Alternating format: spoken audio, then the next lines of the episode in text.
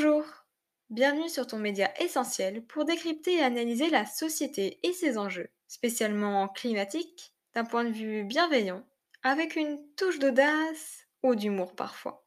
Parce que le but, au fond, c'est d'acquérir une conscience écologique ouverte à tout point de vue et réfléchie, pour tendre vers une société plus juste, pleine de sens. Dans cet épisode, nous allons aborder un type de conflit provoqué par le changement climatique, mais qui ne nous vient pas souvent à l'esprit quand on pense à ses conséquences.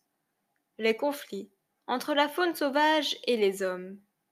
C'est pourtant une thématique cruciale, car la cohabitation entre l'homme et l'animal est indispensable pour soutenir l'équilibre des sociétés.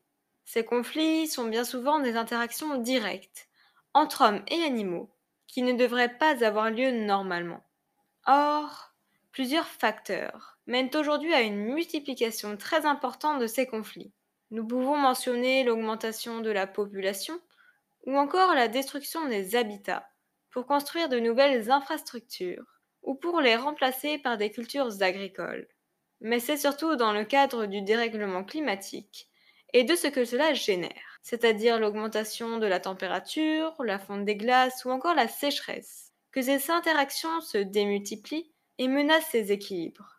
En effet, l'épuisement des ressources, spécialement l'eau et la nourriture, pousse les animaux à se rapprocher des zones où vivent les humains, dans le simple but de trouver de quoi survivre. Or, cela n'est pas sans conséquences. D'un côté, les hommes peuvent être agressés par des ours dans la forêt. D'ailleurs, dans la ville de Churchill au Canada, le nombre d'incidents entre ours et humains a triplé entre 1970 et 2005. On pourrait aussi mentionner les attaques par des fauves dans les villages en Afrique, ou encore par des ours polaires en Arctique. Mais de l'autre côté, pour les animaux, c'est encore plus terrible.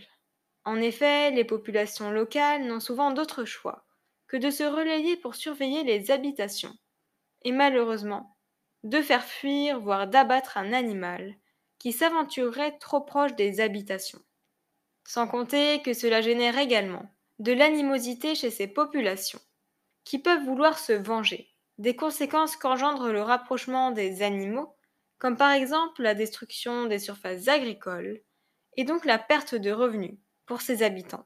En 2009, une période de sécheresse intense a mené les éléphants à se nourrir dans le champ des agriculteurs locaux, qui ont fini par en tuer 6 d'entre eux. Ces représailles sont plus que problématiques, sachant que le nombre d'espèces menacées augmente et que l'ajout de ce risque est loin d'être le bienvenu.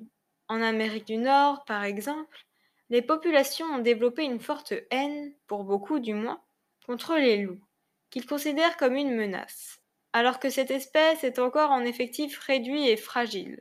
C'est aussi le cas des jaguars qui s'attaquent parfois aux animaux domestiques et qui perturbent les moyens de subsistance des communautés, ce qui conduit à des représailles qui accentuent le déclin de populations de jaguars déjà menacées.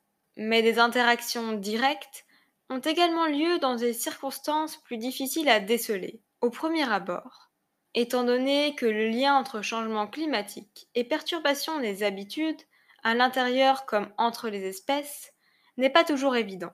Par exemple, la fréquence des attaques d'ours est reliée au fait qu'ils hibernent moins longtemps, puisqu'il fait de moins en moins froid l'hiver. De même, les pêcheurs ouest-américains ont pêché un nombre anormal de baleines entre 2014 et 2016, car un épisode de canicule marine a retardé l'ouverture de la pêche et l'a fait coïncider avec la période de migration des baleines dont les captures se sont retrouvées multipliées par 5. Le problème, c'est que les animaux sauvages et le maintien de leurs équilibres est plus que nécessaire pour maintenir des écosystèmes sains et donc limiter le changement climatique et conserver une planète habitable pour tous. Cela permet de réduire les risques de catastrophes naturelles, d'épuisement des ressources et de limite des émissions de gaz à effet de serre. Voici 3 exemples parmi une multitude d'autres. Les baleines, ou plutôt leurs excréments, ce n'est pas très glamour, permettent de fournir des nutriments au phytoplancton, qui permettra lui aussi de capter le CO2. Quant aux éléphants, en dispersant des graines, en fertilisant les sols et en creusant des puits, sans oublier la création de sentiers pour les autres animaux, ils permettent de dégager de l'espace pour faire pousser de nouvelles plantes et donc l'absorption du CO2. Enfin, les pangolins, espèces très mal perçues depuis le Covid, permettent pourtant de réguler les populations d'insectes en consommant fourmis et termites, tandis qu'ils aident également les autres animaux à se protéger en creusant des tanières qui leur seront destinées. Ces conflits génèrent donc des problèmes de cohabitation entre hommes et animaux plus ou moins graves, allant parfois jusqu'à la mort de ces individus, qui, si le changement climatique et ses conséquences ne réduisent pas, vont continuer d'augmenter et de menacer leurs relations. Il est donc indispensable, d'une part, de lutter activement contre le changement climatique et de stopper la destruction des écosystèmes, que l'on parle des forêts, des jungles ou encore des mers, dont les seuls habitants légitimes sont les animaux sauvages. Par ailleurs, des initiatives prises par les populations locales permettent aussi d'éviter ces rencontres infortuites, en plaçant des réserves de nourriture et d'eau plus loin des villages, par exemple. Mais ce n'est pas suffisant, car au niveau plus global, des législations sur les conditions de pêche ou de chasse doivent aussi être mises en place, tout comme la protection des espèces, dont les habitudes et l'existence se voient menacées par le dérèglement climatique et la destruction des habitats. En effet, les mesures d'atténuation, comme je viens de le dire, ne sont pas suffisantes pour réduire les impacts de ce triste phénomène. Les grandes instances aussi doivent agir au plus vite et au moyen d'outils efficaces. Lorsque les relations entre hommes et animaux sont trop dégradées, on pourrait également mettre en place des processus de médiation pour rétablir un équilibre et éviter des représailles dangereuses pour la faune et pour la survie des espèces.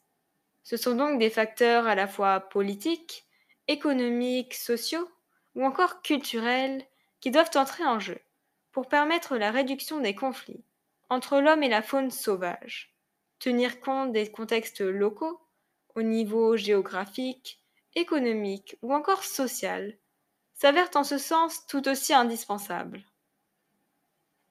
Bon, assez parlé. Maintenant, il est temps de passer à l'action. Alors à très bientôt sur l'écologique.